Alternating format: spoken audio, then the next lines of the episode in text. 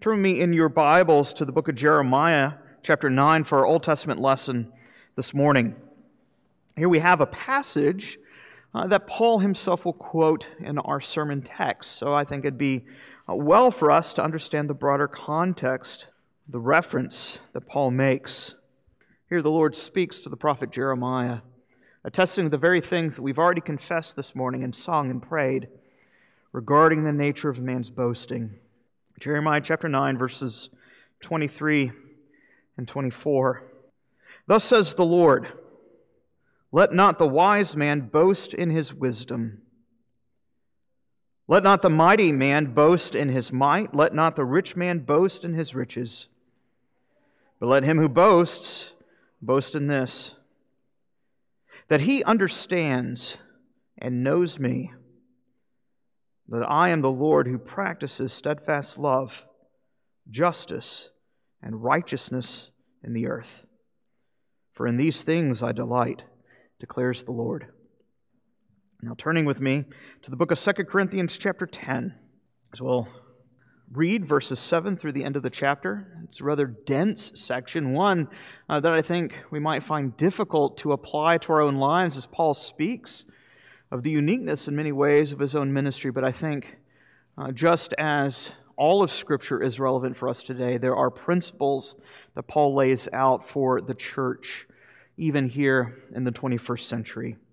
2 Corinthians chapter 10, beginning in verse 7. Look at what is before your eyes. If anyone is confident that he is Christ's, let him remind himself that just as he is Christ, so also are we. For even if I boast a little too much of our authority, which the Lord gave for building you up, not for destroying you, I will not be ashamed. I do not want to appear frightening to you with my letters. They say his letters are weighty and strong, but his bodily presence is weak, and his speech of no account.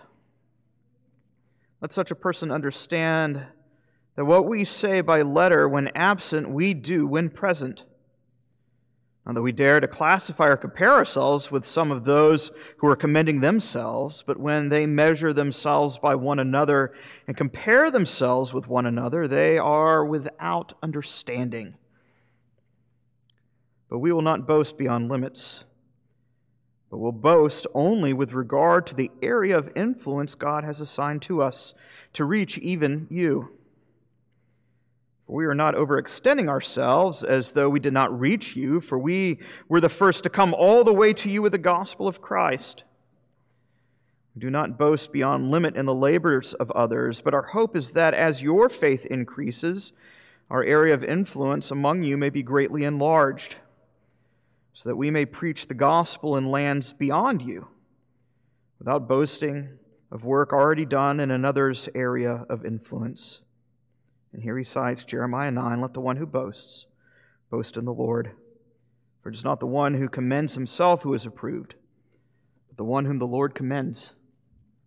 This is God's word. Let us pray.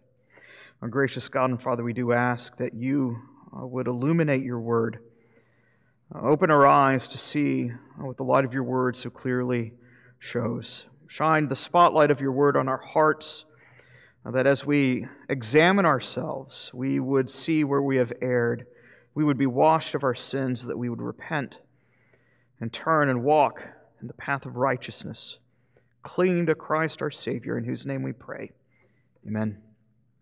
I remember when I was in high school, uh, a senior in high school, in my English class on particular Monday morning, uh, the girl who sat in front of me, uh, we weren't friends. I don't really even remember her name, but I remember this particular uh, Monday she walked into class rather shaken. Uh, as we were sitting around talking, waiting for class to begin, people asked her what was wrong, and she told us that that particular weekend she had gotten pulled over by the cops.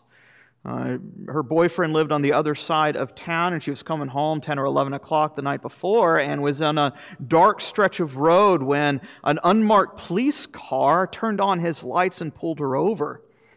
She rolled down her window, and even though the man had a uniform and a badge, something did not feel right, and so she asked for his credentials. And when the man refused to show his credentials, she sped off and called 911.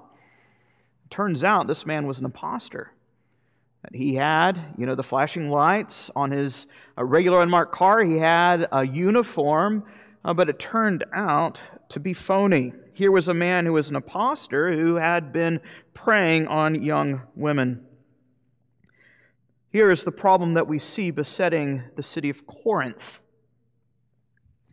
Impostors have infiltrated the church.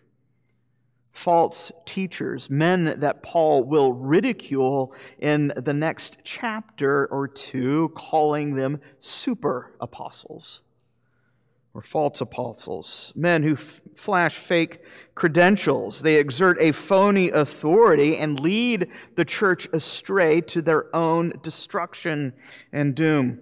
Paul has already called these group of men out for not having the proper badge. You remember earlier in chapter 3, Paul talks about what is the proper qualification for a minister is that a man has been empowered by the Spirit to preach the word of God with fidelity and sincerity.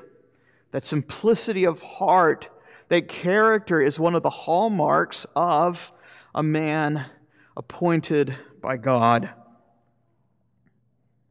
But now Paul hits this at a different angle, as I said last week. Chapters 10 to 13 should be seen as a single unit where Paul sets his sights on the false teachers quite explicitly. Among all the many uh, uh, problems that have plagued the church of Corinth, Paul now focuses on what he sees to be one of the root problems that, have, that has exacerbated all the complaints uh, and trials that has beset the church. It is the problem of false teaching. And so Paul, as we saw last week, begins to engage in an act of spiritual warfare spiritual warfare that uh, displays itself not in the act of uttering uh, magic incantations or rites or rituals, but in the confronting of the mind, what the Word of God says, and bringing every thought into subjection to the Lord Jesus Christ.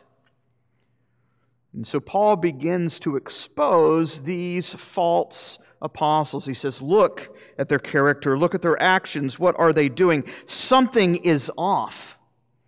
Much like the phony policeman, they claim to have the right credentials and things look good on the outside, but still something is not right. And so the question Paul begins to lay out before the church of Corinth is this How is it that a true minister of Christ operates?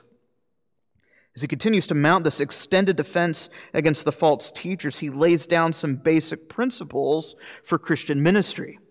We'll get to those principles at the end, but first we have to understand what it is that's going on in this section. So, first, we'll consider uh, two basic things in our passage this morning. First, we'll consider uh, what we might call building. We'll see that in verses 7 to 12. And secondly, we'll consider the manner of boasting in verses 13 to 18. And finally, we'll consider the significance that this has uh, for our congregation here this morning. So, building, boasting, and then some reflections on the principles that Paul lays out here. I want you to consider all the tools that we have uh, to evaluate a particular item. Um, you know, if you have a fever, it would be rather awkward if somebody shows up with a slide ruler to try to take your temperature. Or if you wanted to see how much oil is left in the lawnmower to stick a thermometer in it, you would recognize right away you might have the right tool or criterion for something else, but it has been misappropriated here. For you to evaluate how a certain thing is performing, you need the proper objective standard to do so. the problem is the Church of Corinth has used a faulty uh, gauge to determine what true spiritual leadership looks like. It's something that Paul's actually had to address in both of his letters to Corinth. We can call them the three B's brains, bronze, and bucks wisdom, power, and wealth. In a word, influence. Uh, the church of Corinth is in a town where influence is all the rage. That is what matters. That is what can, uh, uh, according to worldly standards, uh, is what measures true leadership. And according to these false teachers, these men who have been more influenced by the word than by the cross, Paul fails to meet this criteria for true spiritual leadership. Uh, Paul must not be Christ's man. Here is a man who has spent the bulk of his ministry behind bars. Here's a man who uh, uh, repeatedly persecuted a man who's on the run, a man who has really nothing to his name. Here is a man who has a very weak persona in the pulpit. What you need, the false teachers say, is a man with a stronger, charismatic uh, uh, uh, persona that will draw in the crowds. And Paul meets none of these criteria. Therefore, he must not be Christ's man. So now Paul calls the church to task for being hoodooed by this phony criteria. That's why Paul says here, look what is before your eyes. In other words, look at the facts. Corinth has regarded charismatic personality to be the criteria for spiritual maturity. They have, made, they have made alleged spiritual gifts to be the standard for Christian leadership rather than the grace of God. Um, perhaps I can explain. I remember right before I went to seminary, uh, being uh, coming under care of the presbytery uh, in North Florida in a different uh, denomination. And uh, right around the time, there was uh, an attempt to plant a new church on the west side of Jacksonville. Problem was, the person who had been called to plant this new church had been defrocked as a minister only several years prior for adultery adultery for which he had not repented of and had not been reconciled to his wife. This caused quite a, a, commotion in this particular presbytery. And when it came to presbytery, all these people showed up to speak uh, uh, on behalf of this uh, uh guy they wanted to call as their church planter. And of course, the argument went like this Look how gifted he is as a teacher. Even though there was no sign, admittedly, even by those who were uh, to care for him in the midst of his sin, there had been very little signs of repentance. See, gifting is important, but more important is the grace of God. The barometer for spiritual maturity is growth in grace, not necessarily growth in gifting. Paul says, Look, look at the facts. Let's assume, for the sake of the argument, that these super apostles are Christ's chosen vessel. If they're uh, Christ's chosen vessel, how much more so am I? He'll go on in greater detail in chapter 12. I saw Jesus on the road to Damascus. The church appointed me to preach the gospel to you. My life bears the marks of Christ's sufferings just as Christ calls every believer to follow that same path of cross bearing. So please forgive me if I'm boasting just a tad that the Lord has appointed me and not them to serve you. You can kind of feel the frustration pulsating through Paul's letter here, can't you? Here is Paul, who is a true minister of the gospel, and yet everybody seems to be flocking to these charismatic personalities of men that have no true criteria for leadership.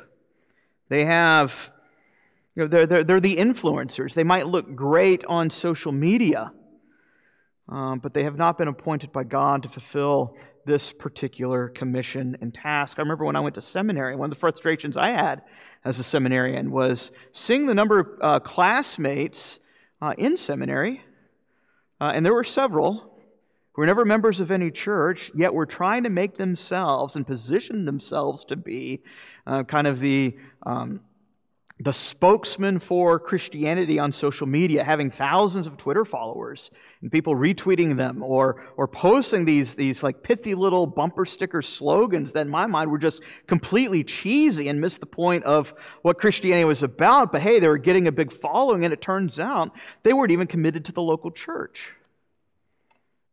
It's the very problem that we see plaguing Corinth. We have celebrities who have infiltrated the church, and people are listening to celebrities more than they are their pastor or their elder. So Paul says, I'm not ashamed if I'm going to boast just a tad in my authority because Christ has given me this authority for a particular purpose. You see that purpose here in verse 8. He says it's to build you up, not to tear you down. I think it's rather interesting in particular because Paul here will quote Jeremiah. Jeremiah, whose function as a prophet under the old covenant was actually to tear down and uproot. Uh, Jeremiah's ministry for that particular time in the life of the people of God was a ministry of judgment. Paul, now that he is a minister of the new covenant, comes and it's just the opposite. It is now for the purpose of building up, not tearing down. This goes back to Paul's understanding of what the ministry of the new covenant is. It is the building up of the house of God. This is something that Paul speaks about in 1 Corinthians chapter 3 quite extensively to the church. Paul says, I am not here to tear you down my entire ministry is to fashion and shape, to edify the church of the living God that they might grow in godliness. My words are not intended to frighten you. That is not the point. Paul says, My goal is to build you up. Doesn't mean that he is endorsing a therapeutic Christianity. This is not about self affirmation. Again, that is not the point. The point is growth in godliness. However, although Paul's concern is the building up the church, we find that these super apostles are concerned with building up their own reputation. Paul says, Who are you going to follow? You see how embarrassing and awkward of a conversation this is, where Paul has to criticize men who are commending themselves. And now Paul has to kind of shine the spotlight on himself just a little bit to say, You're supposed to follow me because I've been commended by Christ. You see, what the false teachers are doing is they're boasting not only in themselves, but they're measuring themselves uh, by one another. They're kind of like men uh, who, uh, who uh, erect their own college and they award degrees to all the insiders uh, and then go around telling everybody, oh, you know, such and such, he has a PhD from this, you know, uh, college or university or seminary that he himself has built.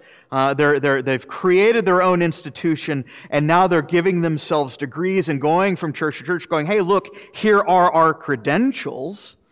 Therefore, you should listen to us. Paul says, These men are fools, they know nothing. According to Paul, their self boasting only reflects a lack of self awareness on their part. The irony here is that the men who talk the most about themselves are the ones who understand the least about themselves. Remember what Paul writes in 1 Corinthians 13 love builds up, it edifies, but knowledge puffs up. Here are false teachers who are more concerned with puffing up their own egos and their own knowledge than they are building up the church of Christ. Paul has sought to build up this congregation, and yet they have fallen head over heels for men who boast only in themselves and their accomplishments. So Paul in verse 13 begins to boast in himself. Um, again, you, you, could, you could feel the awkwardness as he's not wanting to boast in himself, but he feels like he has to with respect to the sphere of authority that the Lord has given. And something he's going to do for the next several chapters. We're going to see that it's not boasting itself that's the problem, but the question what is the object of your boast? Who is it that you're boasting in? And here, again, we see, I think, the problem of, uh, uh of authority. Uh, there, there's a TV show I really like on Netflix. It's a, it's a kind of a modern Western, kind of a murder she wrote meets cowboys and Indians type thing, where like the local uh, Wyoming sheriff solves weekly murders. And of course, there's a local Native American reservation not too far away. And one of the issues he continually comes up, uh, uh brushes up against, is the problem of jurisdiction. A murder takes place on the reservation, it has now fallen outside of the scope of his own authority as the sheriff of Absaroka County.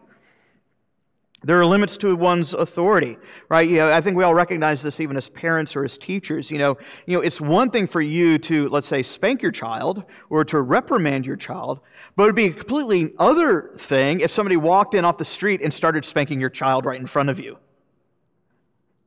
You would recognize somebody has overstepped their particular bounds.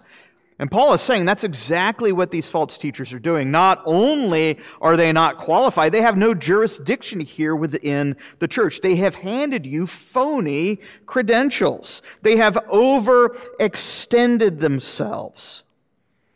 So Paul says, you know, who is it that initially evangelized you? Who is it that discipled you and nurtured you? Paul says, it was me. So why are you now putting stock into these knuckleheads? Paul says we can boast in you because God has assigned us to you. And Paul says essentially, I'm your pastor. You are under my authority. I am your servant. You make me proud because you are my child in the faith. This is what he was getting at in chapter 3. I have a right to put a, a picture of you on my fridge, right? You are my letter of recommendation, he has already said. Paul says, I'm not boasting in churches that I have not planted, I'm boasting in you. I'm not trying to extend my or exert my, uh, uh, my, my, my influence into other legitimate churches. However, these men have. They've walked right in just as if they owned the place. So even if these, these false teachers, again, what Paul's going to call the super apostles, says even if they are legitimate at best, they are still stealing sheep. They're poaching in another man's territory. They are boasting in a stolen glory. They're trying to piggyback off of Paul's own work. So Paul says here, My hope is to see your faith increase, to see this church strengthened. And my hope is to use this church as a base of operations to extend our authority elsewhere. In other words, my, my goal is for us to do church planting. Use this church as a base of operations to start a new church, to go where the gospel has not been preached before. Not simply to you know, plant a church in the backyard where another church exists. And so we see the principle that Paul is getting at. He is boasting in what God has given him. Paul uh, uh uses a lot of words to really get at that in this particular passage. And yet, Paul continues to say, and Paul's going to have to address this from various angles over the next uh, several chapters. Again, it's, it's hard to really focus on this one section without seeing what's going on in the rest of the chapter. So we've got to take our time working through these final three chapters. We find that these super apostles do nothing but commend themselves. They exhibit no concern for the church. Their only concern is that you pay attention to them. You know, I remember a number of years ago, there was a pastor from my hometown. He's recently different pastor um, who has, uh, in the past few years, uh, been defrocked, but he had part of his salary package a, a wardrobe budget for five figures. You think about that $10,000 plus a year spending allowance on clothes. Is that really what the, the focus of pastoral ministry is? It goes to show what that particular congregation and what, at least what that minister thought, true spiritual authority and leadership looked like. And so we have to ask ourselves, and this is where we have to start applying. This is a very difficult passage. And, and there's certain things that we can't address till we get to later portions of Scripture uh, in, in this letter we have to ask ourselves, and this is what I think Paul is getting at as he's building a defense. What is the church's criteria for Christian leadership? Is it gifts? Or is it graces? Is it a charismatic persona? Or is it character? And here, the very thing that Paul keeps getting at now that the Spirit has been poured out in the new covenant, that those in ministry are going to be shaped and patterned according to the cross, where the ministry is going to look like one of repeated, ongoing suffering. And these are men who are going to live lives of character and integrity. And so the picture of Christian leadership looks very different from the world that judges success by money, wealth, wisdom, and power. In other words, the cross shapes Christian leadership. The cross is not just the starting point of the Christian life, it is the totality of the Christian life. Jesus says, If any man desires to come after me, what must he do? He must take up his cross and follow me. If he does not do this, he cannot be my disciple. The life of the Christian is one that is marked by suffering and weakness. And this is a point that Corinth fails to get over and over and over again.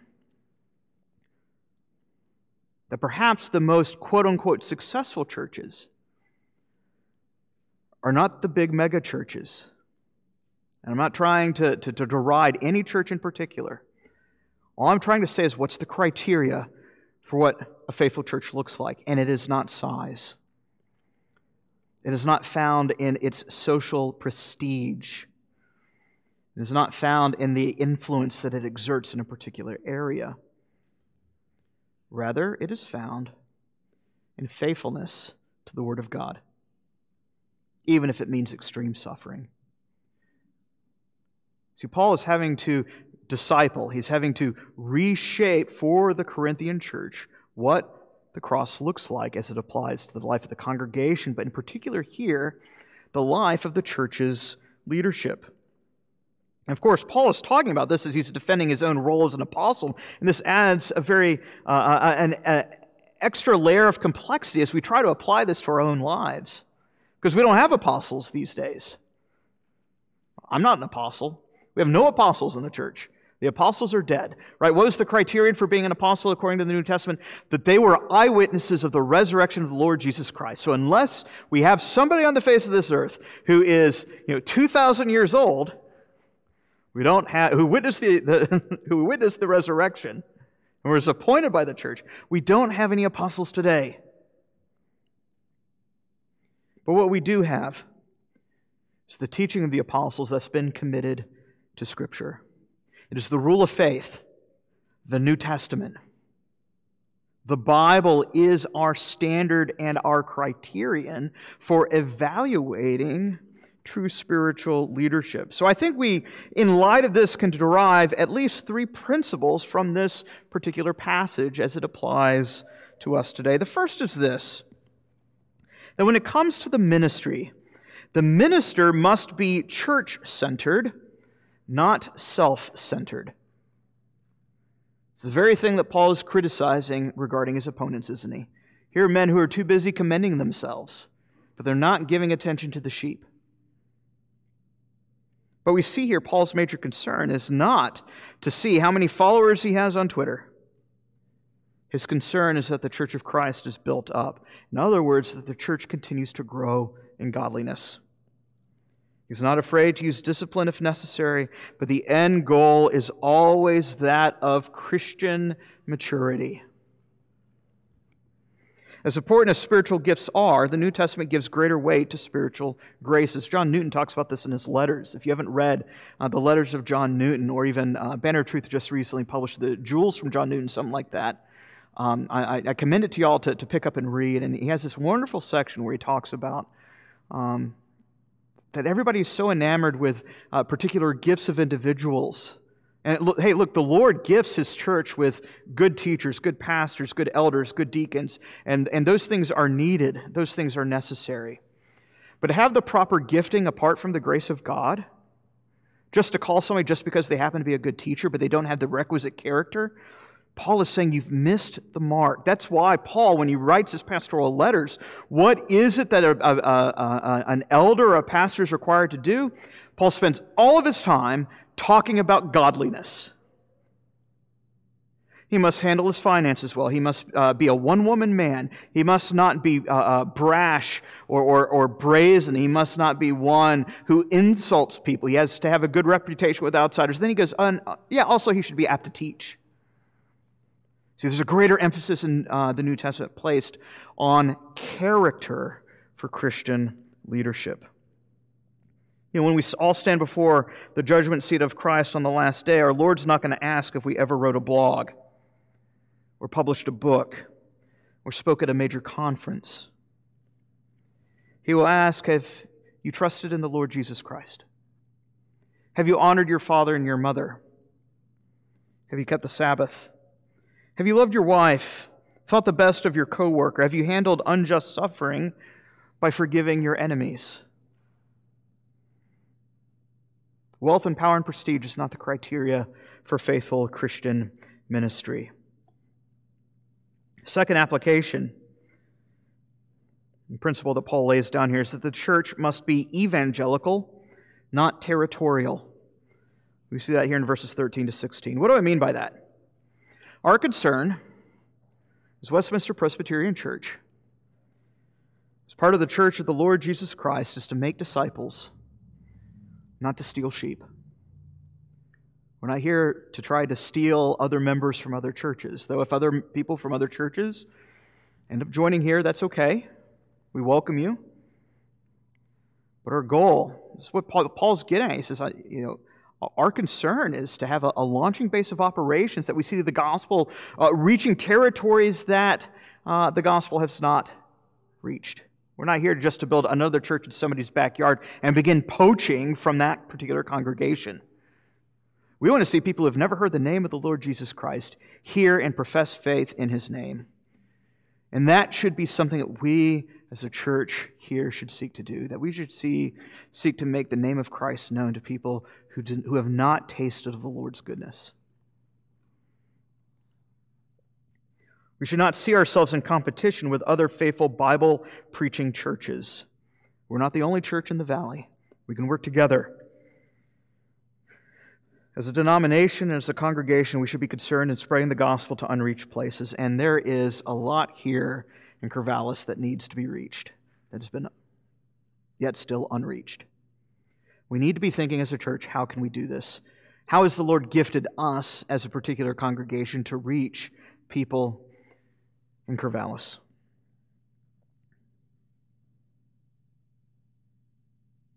Final, final point, final application. You see that here in verses 17 and 18. We need a ministry that is God boasting, not self commending. Right?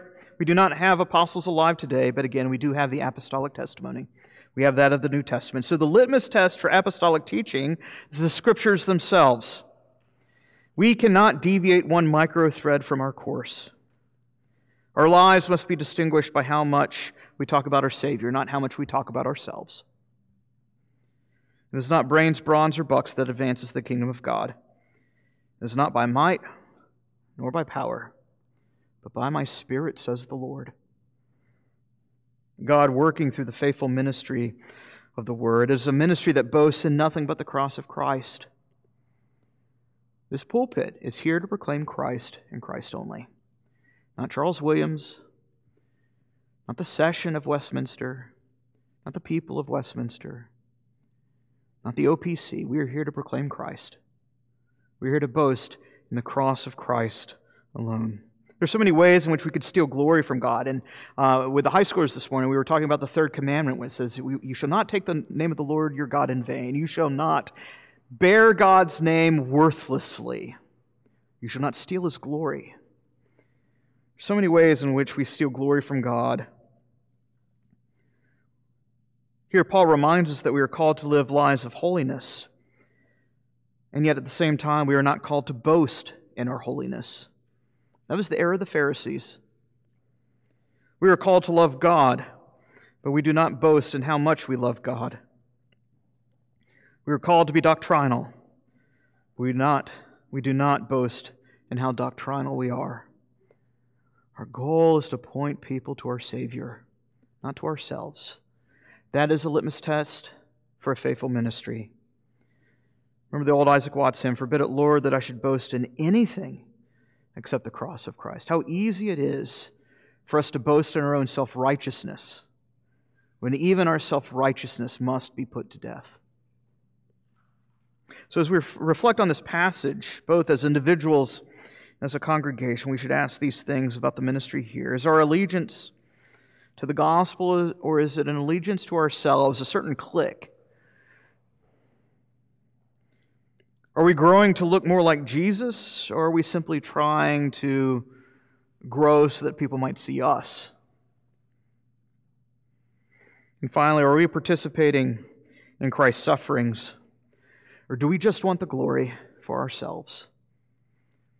Everything that we do must be evaluated, the proper criterion, according to the cross of the Lord Jesus Christ. Let us pray.